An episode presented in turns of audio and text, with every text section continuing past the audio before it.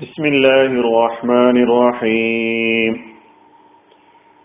سورة العلق آية نمبر 6 كلا إن الإنسان ليطغى അങ്ങനെയല്ല തീർച്ചയായും മനുഷ്യൻ അതിക്രമം പ്രവർത്തിക്കുന്നു അങ്ങനെയല്ല തീർച്ചയായും മനുഷ്യൻ അതിക്രമം പ്രവർത്തിക്കുന്നു. ഈ സൂറയുടെ ആമുഖത്തിൽ സൂറത്തുൽ അലത്തിനെ നമുക്ക് രണ്ട് ഭാഗമായി പഠിക്കാമെന്ന് സൂചിപ്പിച്ചിട്ടുണ്ടായിരുന്നു. അതിലെ ആദ്യത്തെ ഭാഗം ഒന്നാമത്തെ ആയത്ത് മുതൽ അഞ്ച് വരെയുള്ള ആയത്തുകളാണെന്നും ആറാമത്തെ ആയത്ത് മുതൽ പത്തൊൻപതാമത്തെ ആയത്ത് വരെ രണ്ടാം ഭാഗമായി നമുക്ക് പഠിക്കാമെന്നും ഞാൻ സൂചിപ്പിക്കുകയുണ്ടായി. നബിസല്ലാ അലൈവല്ലമ മസ്ജിദുൽ ഹറമിൽ ഇസ്ലാമിക രീതിയിൽ നമസ്കരിച്ചു തുടങ്ങുകയും അബൂജഹൽ അദ്ദേഹത്തെ ഭീഷണിപ്പെടുത്തിക്കൊണ്ട് തടയാൻ ശ്രമിക്കുകയും ചെയ്ത സന്ദർഭത്തിലാണ് സൂറത്തുൽ അലക്കിലെ ഈ രണ്ടാമത്തെ ഭാഗം അവതരിക്കുന്നത്. നമുക്ക് ഈ സൂറയിലെ ഓരോ ആയത്തുകളും വിശദീകരിക്കുമ്പോൾ അബൂജഹൽ എന്ത് നിലപാടാണ് നബിസല്ലാ അലൈഹി സ്വലമയോട് സ്വീകരിച്ചത് എന്ന് അപ്പപ്പോൾ നമുക്ക് മനസ്സിലാക്കാം. ഈ ആയത്തിന്റെ പദാനുപദാർത്ഥം കല്ല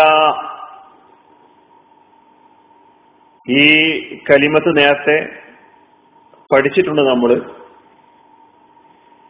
നിരാകരണത്തെയും ഭീഷണിയെയും പേടിപ്പിക്കലിനെയും സൂചിപ്പിക്കാൻ വേണ്ടിയാണ് ഈ പദം ഉപയോഗിക്കാറുള്ളത്. വേണ്ട അങ്ങനെയല്ല ഒരിക്കലുമല്ല എന്നല്ല മലയാളത്തിൽ പരിഭാഷകളിൽ നമുക്ക് അർത്ഥം കാണാൻ കഴിയും. കല്ല എന്നത് ഹർഫാണ്. യുഫീദുർ വലിസ്തിങ്കാറ നിരാകരണം വിരട്ടൽ അതുപോലെ ഭയപ്പെടുത്തൽ തടയൽ വിലക്കൽ തുടങ്ങിയ ഉദ്ദേശങ്ങളോടുകൂടിയാണ് ഈ കലിമത്ത് ഉപയോഗിക്കുന്നത്.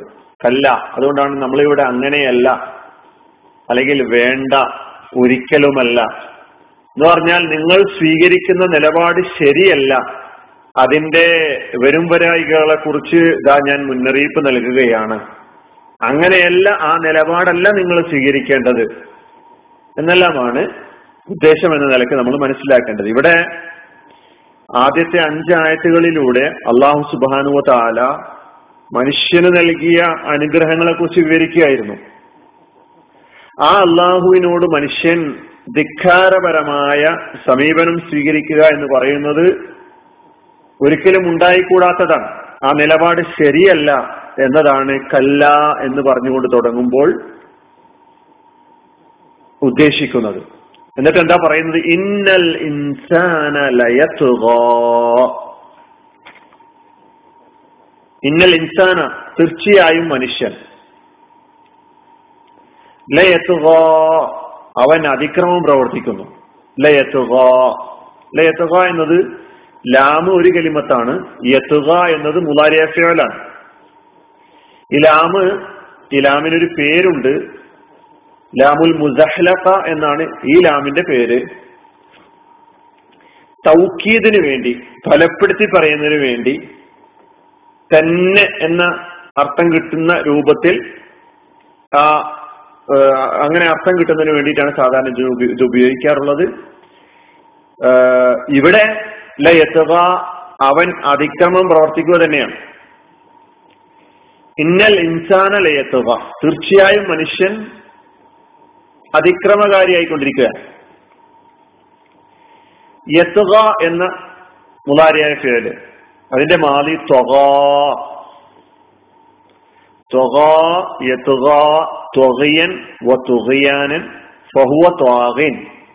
അതിക്രമം കാണിക്കുന്ന അതിരുവിടുന്ന ആളുകളെ ത്വാഗീൻ എന്നാണ് പറയുന്നത്. ത്വക എന്ന് പറയുമ്പോൾ അതിക്രമിയായി ധിക്കാരിയായി അക്രമത്തിലും അനീതിയിലും അതിര് കവിഞ്ഞു പരിധി ലംഘിച്ചു എന്നെല്ലാമാണ് അർത്ഥം തുക അതിന്റെ മുതാരിയാണ് ഈ തുക ജാവതൽ ഹദ്ദ പരിധി അങ്ങോട്ട് ലംഘിക്കുക. ആരാണ് ഈ പരിധി നിശ്ചയിച്ചു തന്നത്? അള്ളാഹു സുബാനുവ താല മനുഷ്യനെ സൃഷ്ടിച്ചിട്ടുള്ള അള്ളാഹു മനുഷ്യന് അവന്റെ ജീവിതം സുഗമമായി മുന്നോട്ട് കൊണ്ടുപോകാൻ മനുഷ്യ സമൂഹത്തിന് സുന്ദരമായ ശാന്തമായ മനസമാധാനത്തോടു കൂടിയിട്ടുള്ള ഒരു ജീവിതം സാധ്യമാകാൻ വേണ്ടി നിശ്ചയിച്ചിട്ടുള്ള പരിധികൾ അല്ല നിശ്ചയിച്ചു തന്ന അതിരുപരമ്പുകൾ അതിലംഘിക്കുന്ന അതിനോട് ധിക്കാരം പ്രവർത്തിക്കുന്ന ആളുകളാണ് ധിക്കാരി എന്ന നിലയ്ക്ക് അള്ളാഹു ഇവിടെ പരിചയപ്പെടുത്തുന്നത് നമ്മൾ മനസ്സിലാക്കേണ്ടതുണ്ട്. അപ്പൊ കല്ല അങ്ങനെയല്ല വേണ്ട ഒരിക്കലുമല്ല ഇന്നൽ ഇൻസാന തീർച്ചയായും മനുഷ്യൻ ലയത്തുക അതിക്രമം പ്രവർത്തിക്കുന്നു. അവൻ അതിക്രമം പ്രവർത്തിക്കുന്നു. ഇത് മനുഷ്യന്റെ പൊതുവിൽ നാം കാണുന്ന ഒരു സ്വഭാവമാണ്. ഈ നിലപാട് സ്വീകരിക്കാനുണ്ടായ കാരണം അവൻ അതിക്രമിയായി ധിക്കാരിയായി അഹങ്കരിച്ച് നികളിച്ച് ഭൂമിയിൽ നടക്കാനുള്ള കാരണം അത് തുറന്നുള്ള ആയത്തിൽ പറയുന്നുണ്ട്. നമുക്ക് അവിടെ അത് വിശദീകരിക്കാം. എന്നാൽ ഈ നിലപാട് സ്വീകരിക്കുന്ന ആളുകളെ സംബന്ധിച്ചിടത്തോളം അള്ളാഹു സുബാനുവത്തൽ അവരെ ഭീഷണിപ്പെടുത്തുകയാണ്. അവരുടെ പര്യവസാനത്തെ കുറിച്ച് ഖുർആൻ മറ്റു പല സ്ഥലങ്ങളിലും വ്യക്തമായി പറഞ്ഞിട്ടുണ്ട്. അതിരിവിടുന്ന പരിധി ലംഘിക്കുന്ന നിയമം ലംഘിക്കുന്ന അള്ളാഹു നിശ്ചയിച്ച പരിധികൾക്കും അപ്പുറത്ത് സഞ്ചരിക്കുന്ന അതിനെ പിന്നെ ധിക്കരിക്കുന്ന ആളുകൾക്ക്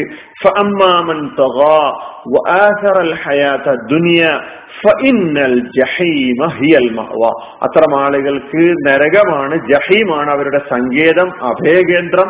അവിടേക്കാണ് അവർ പോകേണ്ടി വരിക എന്നല്ലാഹു ശക്തമായ ഭാഷയിൽ തന്നെ ഭീഷണിയുടെ സ്വരത്തിൽ മറ്റു ആയത്തുകളിലൂടെ നമ്മെ പഠിപ്പിക്കുന്നുണ്ട്. അതുകൊണ്ട് നമ്മളൊന്ന് പരിശോധിച്ചു നോക്കുക ധിക്കാരത്തിന്റെ അഹങ്കാരത്തിന്റെ പരിവിധി പരിധിവിടലിന്റെ വല്ല അടയാളങ്ങളും നമ്മുടെ ജീവിതത്തിൽ നമ്മുടെ സ്വഭാവത്തിൽ നമ്മുടെ വ്യക്തി ജീവിതത്തിൽ കുടുംബ ജീവിതത്തിൽ സാമ്പത്തിക മേഖലയിൽ സാമൂഹിക മേഖലയിൽ രാഷ്ട്രീയ മേഖലകളിൽ രഹസ്യ പരസ്യ ജീവിതങ്ങളിൽ അള്ളാഹുവിന്റെ പരിധികളെ നിയമങ്ങളെ അള്ളാഹുവിനെ ധിക്കരിക്കുന്ന വല്ല നിലപാടുകളും കടന്നു വരുന്നുണ്ടോ എന്ന് പരിശോധിക്കേണ്ടതുണ്ട്. എന്റെ കണ്ണും എന്റെ കാതും എന്റെ നാവും എന്റെ ചിന്തയും എല്ലാം തന്നെ ഈ അർത്ഥത്തിൽ പരിധി വിടുന്നുണ്ടോ അതിരി ലംഘിക്കുന്നുണ്ടോ എന്ന് പരിശോധിക്കുക. ഇല്ലെങ്കിൽ നമുക്ക് രക്ഷ അള്ളാഹുവിന്റെ ഭാഗത്തു നിന്ന് സ്വർഗം നേടിയെടുക്കാം. അല്ല ധിക്കാരിയായിട്ടാണ് മുന്നോട്ട് പോകുന്നത്. എങ്കിൽ ജഹീം എന്ന് പറയുന്ന നരകമാണ് നമ്മെ കാത്തിരിക്കുന്നത്. അള്ളാഹു സുധാനുവത്താല നമ്മെ അത്തരം അവസ്ഥകളിൽ നിന്ന് അത്തരം ദൗർഭാഗ്യവാന്മാരുടെ അവസ്ഥകളിൽ നിന്ന് നമ്മെവരെയും കാത്തുരക്ഷിക്കുമാറാകട്ടെ. വാഹൃദാവാന അലഹമുല്ലാഹി റബ്ബില്ലാഹമീൻ അസ്സാം വലൈക്കും